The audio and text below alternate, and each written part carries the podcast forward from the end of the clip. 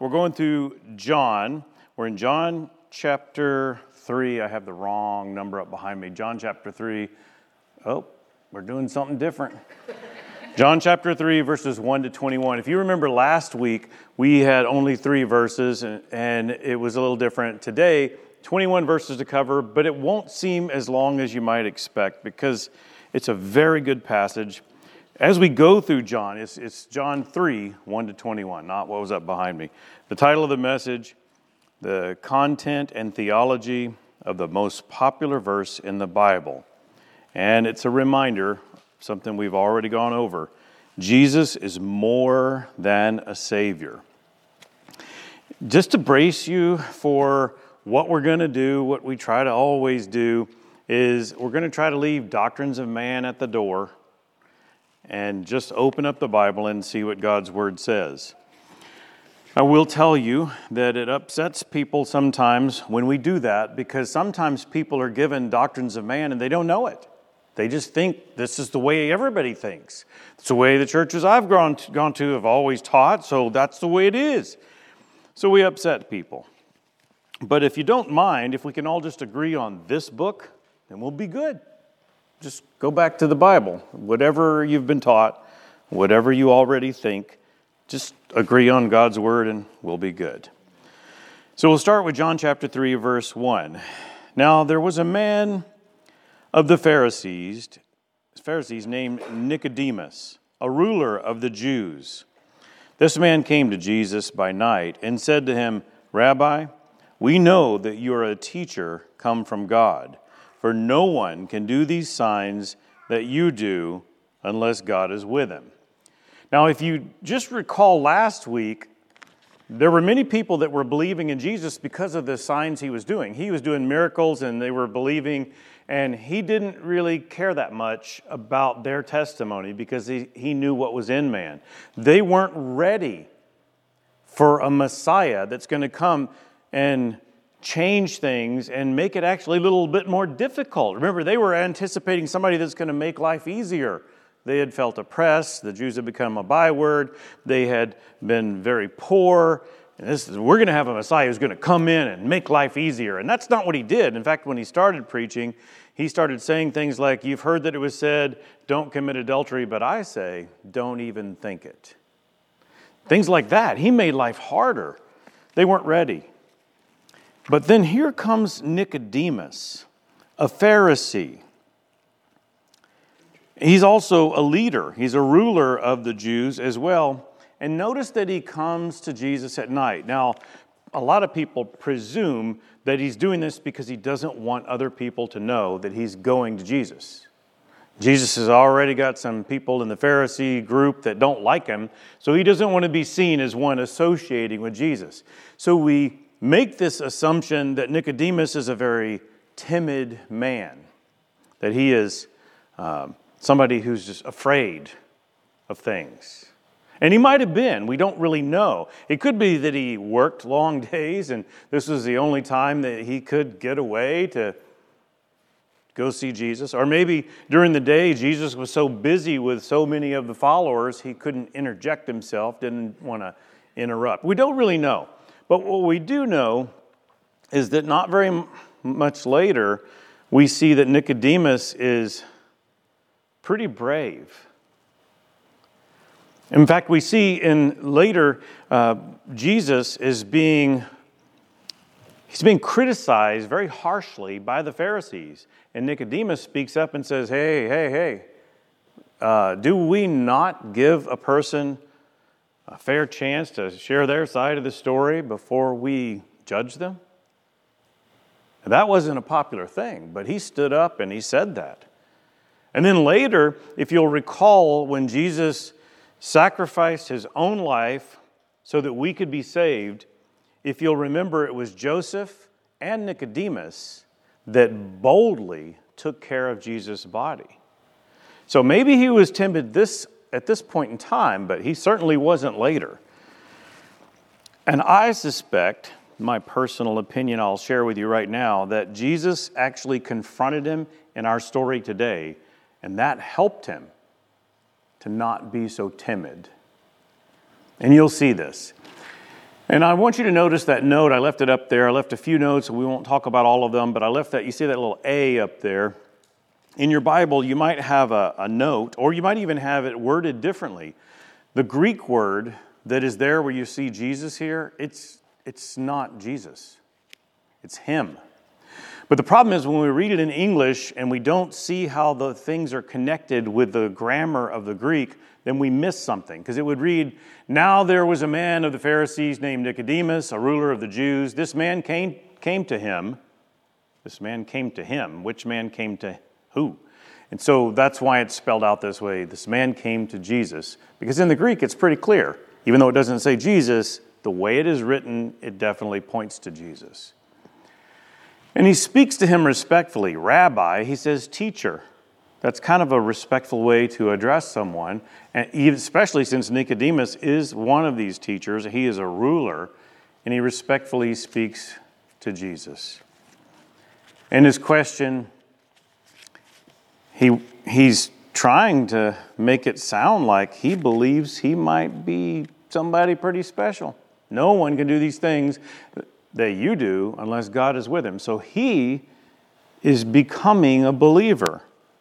But remember, just before this, Jesus doesn't really care about man's testimony. But this one stands out. So God inspired John to write about it. We'll continue with verse 3, and we're going to enter a subject that is complicated, it's difficult, and it's hammered away in John. So we'll start with verse 3. Jesus answered him. Truly, truly, I say to you, unless one is born again, he cannot see the kingdom of God. Nicodemus said to him, How can a man be born when he's old? Can he enter a second time into his mother's womb and be born? Jesus answered, Truly, truly, I say to you, unless one is born of water and the Spirit, he cannot enter the kingdom of God. This is a very powerful passage. I do want you to understand the word water. You'll see it underlined up behind me. The Greek word looks like this. You'll see it pop up behind me as well. And the way you say it, hudor. It doesn't look like that, but that's the way you say it. And the way it's literally translated is simply water. I say that on purpose, simply water, because there are other words for other types of water. Like there's a specific Greek word for amniotic fluid. John is the text that so far I've learned in speaking to multiple people and go to all different kinds of seminaries. I'm going to talk to you about a couple in a little bit. But over the years, I've learned that John is the book. If you take Koine Greek in seminary, the book that they're going to use for you to go through and translate is John, because John does such an excellent job out of the books in the New Testament. He follows the rules, he uses the correct words, he has a great vocabulary. So, this particular author knew the word for amniotic fluid, but he didn't use that word. Because people read this and they say, oh, you see, Jesus wasn't saying anything about baptism. Now, what you'll notice next week, if the Lord permits, we'll move into uh, another part of um, this context, and it involves baptism. Jesus is baptizing. We're going to read about that and we're going to learn about that. John definitely covers baptism quite well. But as we read this, you don't see the word baptism, so a lot of people will presume, well, he's not talking about that. Well, he does right after this. But people say, well, it can't be talking about baptism. This is talking specifically about you have to be physically born. Even though he didn't use amniotic fluid as the word, like he would have, but he didn't, um, he had to be talking about that. So you have to be born of the water, meaning that you're born amniotic fluid, the woman's water breaks, and you're born like that, a natural birth, which would mean people like me, who is cesarean, I might be doomed to hell forever. I, but even let's, let's take it to even a more basic level. Does it make sense to anybody? I mean, if you step outside of Christianity and have somebody who is an agnostic, somebody who doesn't believe in a God, doesn't really think much about the Bible, and you just have this discussion, would, would a reasonable leader in a religious movement, this Jesus, would he say as a prerequisite to be saved, would he say a requirement is, first of all, let me explain, you have to exist? Is that necessary? Isn't that, I mean, if that's necessary in a discussion about baptism, wouldn't it be necessary in just about anything else? Okay, if you're going to drive a truck for a living, first of all, you have to exist. Of course you do, because you can't drive it if you don't exist. If you're going to be saved, first of all, you have to exist. Of course you do. Why are we talking about your soul? Your soul wouldn't exist. So it makes no sense that Jesus would say, well, first of all, you got to be born. Of course you do. It makes no sense that such a wise person would speak to another wise person and say, let's get this out of the way. First, you have to be born. He's not talking about natural birth as a prerequisite. But even if you say that, even if you accept it, if you look at these together, he says in verse 5, Truly, truly, I say to you, and by the way, truly, truly is Amen. That's the same word. So let it be, so let it be. This is the way it is. The creator of the universe is telling us something very factual here. Unless one is born of the water and the Spirit, he cannot enter the kingdom of God. So he's talking about being born again, born again and he's saying it's the, the water and the Spirit. You could read 1 John 5 and learn that they are tied together. The water, the blood, and the spirit are all three tied together, and you're not supposed to separate such things. But we'll move on and we'll go to John chapter 3, pick up with verse 6. We'll touch back on that verse in a little bit. That which is born of the flesh is flesh, and that which is born of the spirit is spirit. Do not marvel that I said to you, You must be born again. The wind blows where it wishes, and you hear its sound, but you do not know where it comes from or where it goes. So it is with everyone who is born of the Spirit. So don't be surprised, he says. Now, I want to give you this. Dr. P.T. Butler, in the College Press textbook series, comments about this passage. And he says, The initial act of the new birth is completed at the time a person submits in faithful obedience to baptism in water for the remission of sins. Acts 2:38. Of course, after having become babes in Christ, we must continue to feed on his word and grow spiritually. 1 Corinthians 3, 1 to 2, Hebrews 5, 11 to 14, 1 Peter 2, 2, and there's many more, but this is what he's quoting. Baptism does not make a person eternally secure. So don't think that. Even though this passage and many others tell us that baptism is necessary for salvation, it doesn't tell us that baptism automatically makes you eternally secure. There's more to the Christian life than baptism. And I appreciate the, that he wrote this because there are a lot of independent Christian churches and churches of Christ and other churches that will give baptism its proper place in their doctrine in the sense that it, you need to do it. Jesus said to do it, don't argue. So you need to do it, it's necessary. But then they, they make it like once you're baptized, you're good, we're done.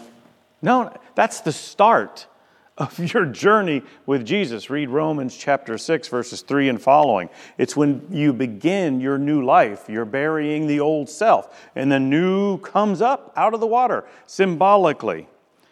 It's not the end, it's the beginning. But I appreciate Dr. P.T. Butler's words. Now, I met Dr. P.T. Butler at Ozark Christian College. You'll see the kind of the crest up behind me. That is my first undergraduate seminary. I'm very proud that I'm connected to it. I went there the years, I'll give them to you because I've got a story to tell you, from 1985 to 1989, and then went back in 1993. Now, I also want to tell you that one of our best professors that we ever had, according to a lot of people, his name's Gary Zustiak. I don't have it written up behind me. Dr. Gary Zustiak was a graduate of Boise Bible College, a college we support, one of our missions. So you should be proud because Ozark Christian College has a great reputation. But if one of our best professors we've ever had came from Boise, then that makes Boise also one that has a great reputation. Now, I want to give you this year, 1992. You'll see that come up. There you go. So, in between those years where I went to Ozark and then I went back to Ozark, I found myself preaching. Didn't think that's what I was going to do, but that's what God called me to do. And I, although I had been taught the truth of God's word about baptism, I had some unfortunate circumstances, and I told you some of the stories, so I'm not going to belabor all of that. We will, from time to time, you'll hear some repeated stories that put me where I am as far as theologically in my understanding of baptism. But I was very bothered that another preacher was very judgmental towards someone about baptism. And so I had made the decision that I didn't think you needed to be baptized to be a Christian. It was not necessary. That's something I decided on my own. And my grandmother talked to me. She was very upset, spoke to me with tears because her son, my uncle, had decided that baptism was not necessary for salvation. And he was telling everybody that. And it really bothered her. So she went to the elders in the church and they told her Acts 2:38. Well, she had read Acts 2:38 over and over again to him. He didn't want to hear it. He just argued about it and he was a very loud person with a strong will and he was hard to have any conversation with. So she was just troubled that she couldn't have a conversation with her son. She wanted more guidance. But here I was thinking I wanted to be respectful to my grandmother, but I want to tell her, well, I agree with him. But I committed to her that I would study the Bible and see what it says, even though I already had thought I had done everything I needed to do to know what it says. Well, I, I kind of was poising myself to do that when I was confronted by another preacher. I was telling him about the other preacher I was judgmental towards, and he I said to him, because he said, I think baptism is necessary. I said, Well, I'll tell you what, you read the Bible from front to back and ask the question, Is baptism necessary? And then tell me what you think. And he said, I will if you will. Simultaneously, there was a preacher that was pulling people out of a Disciples of Christ church. And he was, had a Bible study across the street and actually did this during church. Um, when they were done with their singing, a group of people would get up and walk out of the church, go across the street because they didn't like the preacher, and they would go over to a visit with another preacher who would lead them in a Bible study and tell them things like baptism is not necessary for salvation. So, as I'm preaching in a church, and I think it's not necessary. I'm now studying through, going through the, starting in Genesis, and I'm going through and asking questions about baptism. And I'm looking for answers, you know, like, is it in the flood? I didn't see much about baptism in the flood. But by the time I got to Numbers, and um, I, I saw where Moses struck the rock twice, you know, he did it once. God told him to take Aaron's staff, strike the rock, speak to, speak to the rock, and water will come out. The second time the people grumbled, Moses was told, Take Aaron's staff, speak to the rock, and water will pour forth. But what he did is he struck it twice. And God didn't tell him to strike it at all that time, but he struck it twice and spoke to the rock, water poured out. And then God said to Moses, Because you chose not to honor me, you will never enter the promised land. This is the man that was selected by God to lead the people into the promised land. But because he chose to change God's plan ever so slightly, didn't do it God's way, he would never enter the kingdom that was promised, uh, that was land that was flowing with milk and honey. Wow, that's powerful. And at that moment, I realized I cannot, just because I have an opinion, I can't ignore all the passages that God talks about. You need to be baptized. And I hadn't made it back all the way through the Old Testament when this lady brought to my attention that there were people trying to convert her to believe that baptism is not necessary. And so here I was being won over by Scripture that it is. And I thought, I need to do something. My grandmother wants help. This lady wants help. And I was a preacher in a church, and I didn't believe it was necessary, but now I do. So I chose to write something. And I wrote this pamphlet. I told you about it. I need to make them more readily available to you. They are in the men's notebooks. So if you if you don't know a man in the church that's got one of those notebooks, most of the men here do, just ask, and we can make copies for you. It's the large print version that's in the notebook, and I don't remember what version. But it was in 1992 that I had these printed because this is back when you, we as a church didn't have a copier. We had one of those things that you, you roll it. You remember those? And I just thought, ah, we need to do better quality. So I thought, I'll go to a printer. And they said, you must print 500. Oh, that's a minimum. Okay, let's do 500. I don't know if I told you this part, but when they, I went to go proof, they showed me the proof, and all they showed me was every page except the cover, because that one wasn't ready yet. They hadn't set it up. So when I, I looked at everything, everything was good. And when it, it got, all 500 got printed, paid for them, picked them up, and as I picked them up, I was excited, so I dropped them off at that lady's house that was concerned. I dropped it off at other people's houses, and I didn't even look at them. And I got a phone call. Hey, you might want to take those and redo them. Why? Because baptism is misspelled right on the front. Oh my goodness. The printer used a B instead of a P in baptism. There's a P in the middle of it. So I had to redo them, do another 500. And years later at the Kiamichi Men's Clinic, I learned that some people came up to me and said, Oh, is on my name tag. You're, you're the Jeff Adams that wrote the, bab- the, the yellow baptism pamphlet. No, they're blue. Well, not at our church, they're yellow. And they were from Arizona or New Mexico. And I thought, What? And I, I didn't know. And I, eventually I figured out what was happening. I had a professor talk to me. He was the missions guy, and he also taught Acts to all incoming freshmen. And it was a full year that everybody had to go through of Acts. And he had taken my baptism pamphlet and made it part of their curriculum and tested them over it. And some of these guys were printing them in their churches and making stacks of them. And I thought, oh, I better go back and make sure I use proper grammar. And I, I, I didn't, I was never planning on even printing 500, much less more going all around.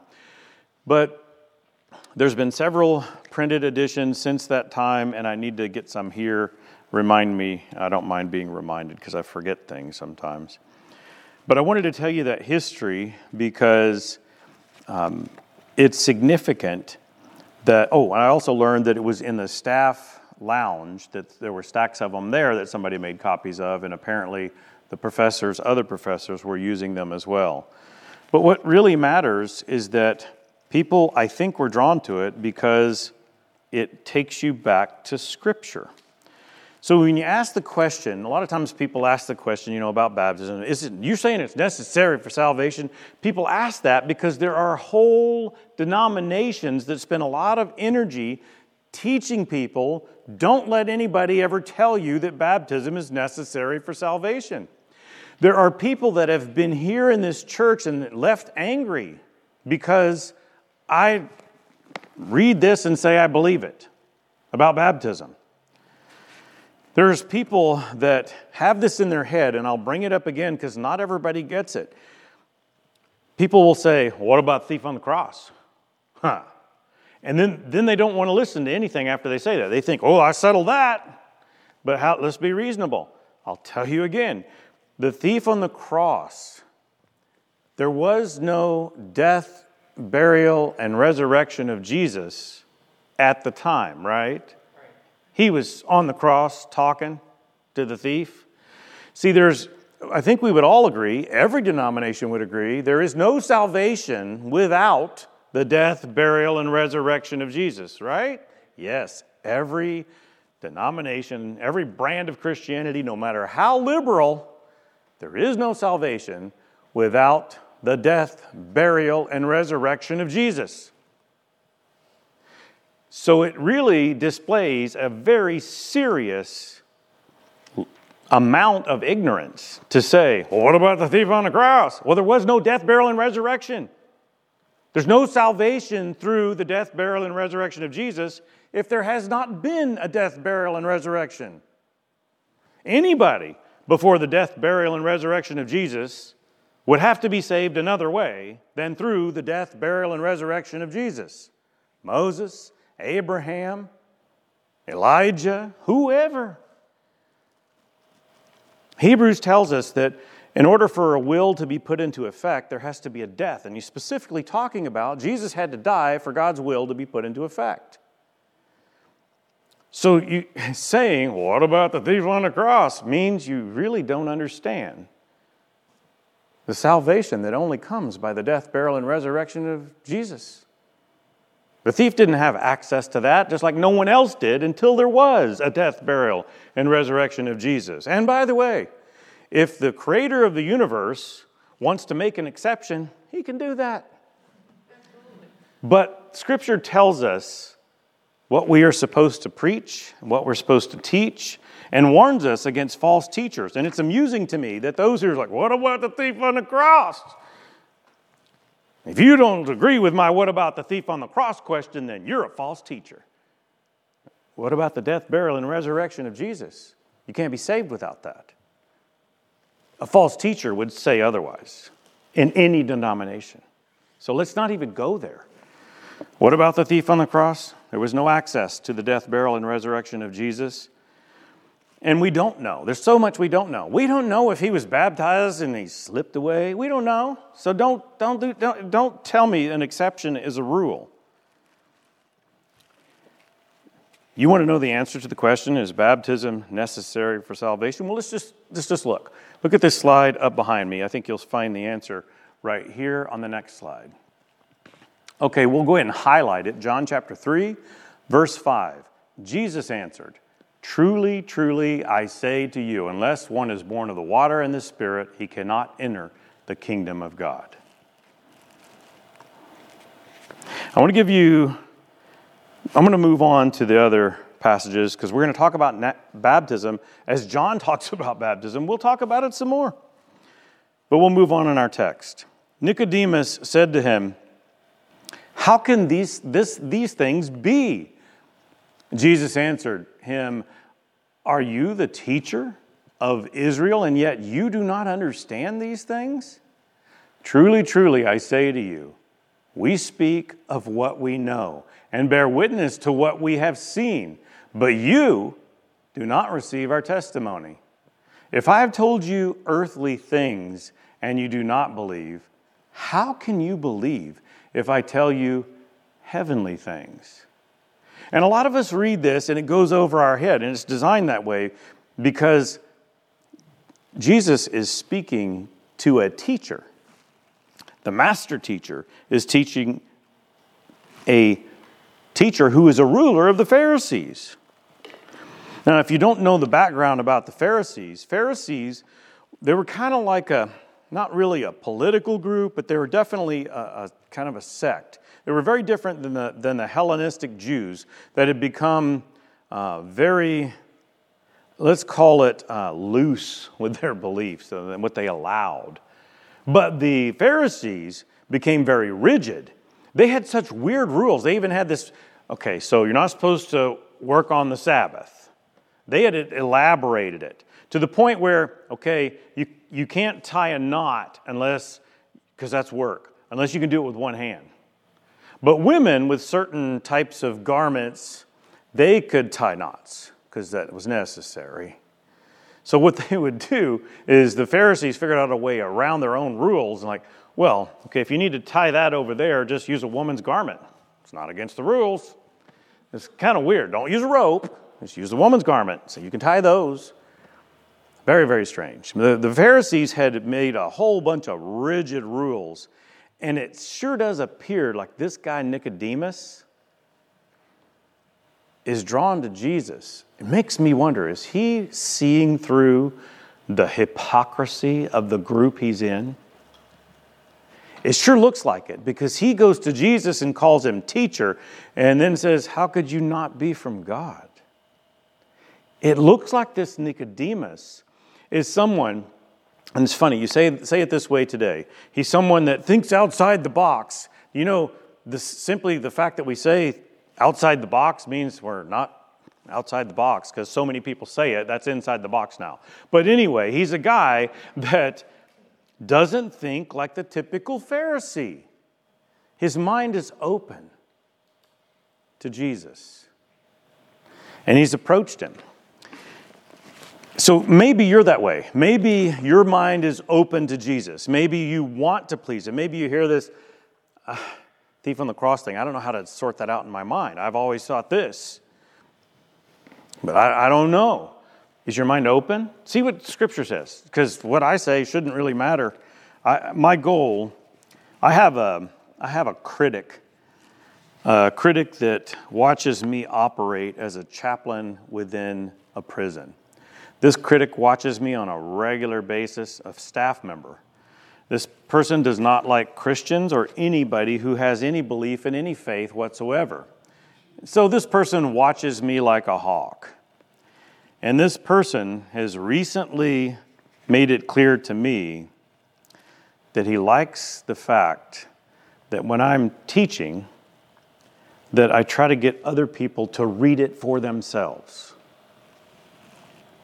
That I'm not telling people what you, the way you have to think about it. Telling you, read it and believe what it says. I sure hope I get a chance to lead him to Christ because I think others would follow if that happens. But it sure seems like Nicodemus has an open mind. Now brace yourself, because if you think that's you, if you think, I'm, I'm like that, I, I'm open to whatever Jesus is going to say to me, however he's going to try to convict me, I'm open. If I read it in here and it's clear that I need to be doing it, I'm open. Well, be forewarned, Nicodemus seems to be thinking this way. Seems to be, to me, he seems brave even though he's going at night. He's asking Jesus, Aren't you from God? And Jesus is explaining some things, and, and Nicodemus is asking legitimate questions. Well, how can this be? And Jesus is giving him some very straight answers. And he takes it to the next level, and he's going to do that with you. If you have an open mind, you're ready to receive whatever he has, he's going to stretch you because you need to be stretched. I need to be stretched. Look what he does with Nicodemus. We'll go on to verse 13 and continue reading in our text. No one has ascended into heaven except he who descended from heaven, the Son of Man. And as Moses lifted up the serpent in the wilderness, so must the Son of Man be lifted up, that whoever believes in him may have eternal life. Now, there's a lot of different directions we could go with this and questioning things like, well, what about Enoch and what about Elijah? Um, do your homework on that and you'll find the answers that you're looking for. What I'd like to focus on on this one is that he says, whoever believes in him may have eternal life. That's the truth. This is the precursor and the lead up to, and what he's doing, what Jesus is doing, is making Nicodemus's mind go back to all those things he's been teaching as a teacher of teachers. He's reminding him of Old Testament things. He's making him think and ask questions in his mind, just like you might be. And then he says, Whoever believes in him may have eternal life.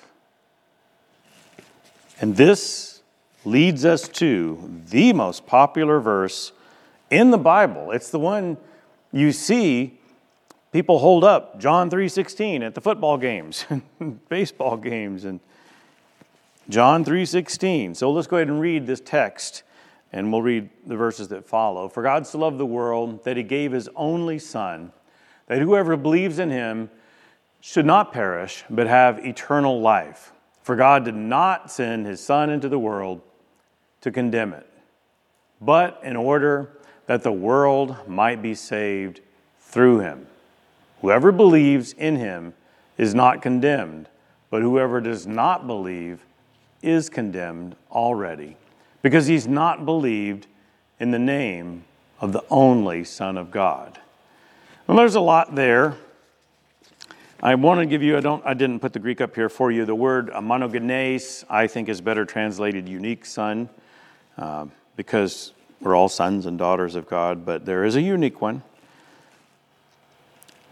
But he's definitely telling us that we need to believe. He's telling Nicodemus that he needs to believe. I want to remind you there's some clarity given to us in James chapter 2. I'll read to you verse 18, the second part. You could read all of James 2 and get some clarity. Show me your faith without deeds, and I will show you my faith by my deeds. Some translations say by what I do. This is actually an NIV uh, on that particular translation there. So, in other words, if you're going to say you believe, prove it. You saying you believe doesn't mean you believe. You say you believe with how you live. There's a lot of people that say, Yeah, I'm a Christian, and all they're wanting to do is try to sneak in the back door of heaven by saying, I'm a Christian, but not live for Jesus. You can't do that. It's more than just believing or just saying that you're a Christian.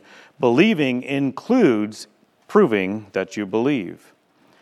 That's the clarity that James provides. So don't forget, you have to demonstrate, you have to illustrate your belief.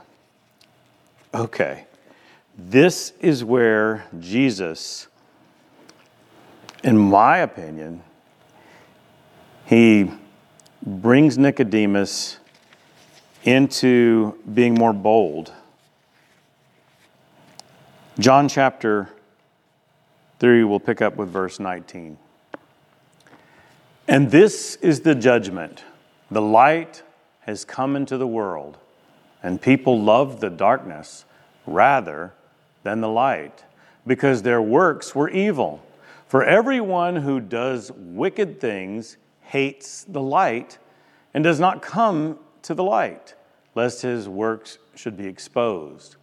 But whoever does what is true comes to the light, so that it may be clearly seen that his works have been carried out in God.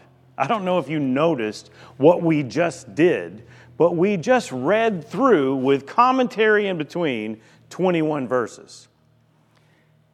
And in this final section, you have, you have a mention of light and dark. I don't think it's a coincidence that it starts off with John being inspired to say, and by the way, that's where we learn all about Nicodemus, is in John. John is inspired to write that, that Nicodemus came in the dark at night. And then he ends this little section saying, that it's those that are wicked that like the dark. They don't want to be in the light because then people see their wickedness. Wickedness of people, they like to hide it. They want to close the door and not let people see what they actually are doing. You know, the vocabulary that they use when they're not in church the things they get on on their computer that they wouldn't dare broadcast up here on the stage in church. They wouldn't dare show people the books or the magazines that they read, but say, I, I am a Christian. They wouldn't dare invite their Christian friends to watch a movie that they watch listen to some of the music, wouldn't talk like that in front of their Christian friends because they like to be in the dark, and Jesus is bringing it out. Hey, hey, do this in the light. And wickedness is going to be brought into the light, but they don't like it.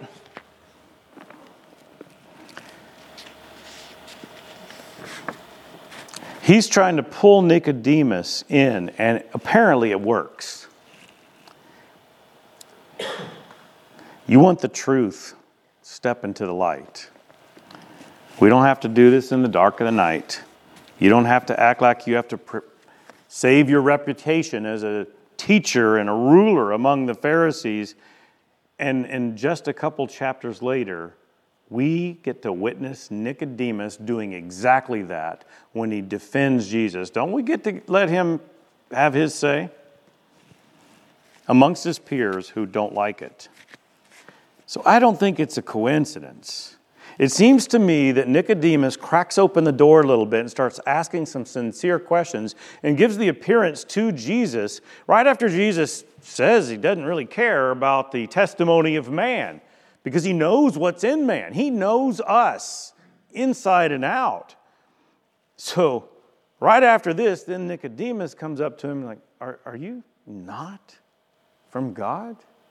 How could you not be? He's cracking open that door, and then he engages Jesus in a conversation, and he gives the appearance that I, I want what you have for me, Jesus. I'm, I'm, I'm listening, I'm trying to learn. Just like we, oftentimes, I want to be that way. I want to be one who accepts what Jesus is trying to teach me, as uncomfortable as, as it may get. And then Jesus takes it to one more level. He confronts Nicodemus about the fact that he came to him at night. That's what it looks like to me. And He's going to do that to you.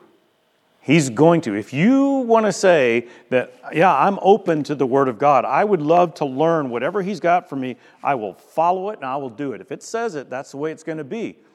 Well, then He's going to have some things for you, and you're going to have to make some changes, just like Nicodemus. He loves us that much. He's not going to let us stay wrong. Jesus will pull you closer to Him if you give the indication that that's where you want to be, He's going to do it. And it might be uncomfortable. He might just shine some light on some darkness in your life. Let's review. Number one, God sent Jesus, our Lord and Savior, to people to save them, not to condemn them. That's important. You don't want to just read John 3:16, read 17 too. Jesus did not come to condemn but to save. Sometimes we give the wrong impression. Sometimes as a church we we come across as if we want to judge everybody and into hell. That's not why Jesus came. He came to save people from hell. Number 2. Biblical baptism is necessary for salvation, but does not, in and of itself, bring eternal security. Number three, biblical belief must be illustrated or demonstrated. That's why I gave you part of James 2, verse 18, second part of it. Read all of James 2, and you'll see it's all over there. Number four, we must make Jesus number one that's Lord, in our lives in order for Him to be our Savior. You don't get to have the Savior without the Lord. If you're not willing to live for Him because He died for you, you don't get the Savior. Jesus has to be Savior and Lord. Jesus is more than a Savior, He's Lord. You can bow down to Him now or be forced later, but you don't get the Savior without the Lord. He has to be number one. Read Matthew 10 if you haven't already. He has to be first in all things. Read Matthew 6. Seek first the kingdom and his righteousness, and he'll take care of the rest if you're stressed. And number five in our review if you want to know Jesus more intimately, prepare to be confronted. He loves you enough to do that. Let's pray. God, thank you so much for your word that, that does pull us closer to you, that challenges us, makes us ask more questions, and then makes us deal with the reality of what we're doing in our personal lives. God, thank you for loving us so much to send your Son to die for us so that the world could be saved if we would choose to believe and prove it. Thank you for being so gracious with us because we could never do it on our own. None of us could ever be good enough. But you, your grace is big enough. Your sacrifice was final. And we do come to you humbly and with much appreciation for that. God, thank you for loving us enough to confront us where we need to be confronted in those dark and secret things that we struggle with. You, you just shine a light right on it and make it clear we still got work to do. God, help us as your people. Help us represent Christianity well so that when other people see us living it out, they're drawn to it, drawn to you, Lord. God, we thank you for allowing us to meet together as a group of believers. As odd as it is this Sunday morning without our musicians and without our other singers, doing things a little bit differently and with all the our own our own way this morning. Thank you for allowing us to do it this way, and thank you for allowing us to meet together and open up your word. I thank you for those that are here that have open minds to your word. I ask that you will use times like this, even the remaining time that we have here together, to pull us closer to you. Lord, I, I know you can do that even the, in the middle of this prayer. Some of, some of us here inevitably are going through some struggles, and we need to be pulled closer. We need, we need that assurance you can hold us up when we feel like we can't hold ourselves up. And God, we need that confrontation too, because it makes us better and more pleasing to you. So, God, I ask that you continue to bless the remainder of the final parts of this service this morning and the lives of the people that are here that truly do want to serve you as Lord and Savior. In Jesus' name I ask these things. Amen.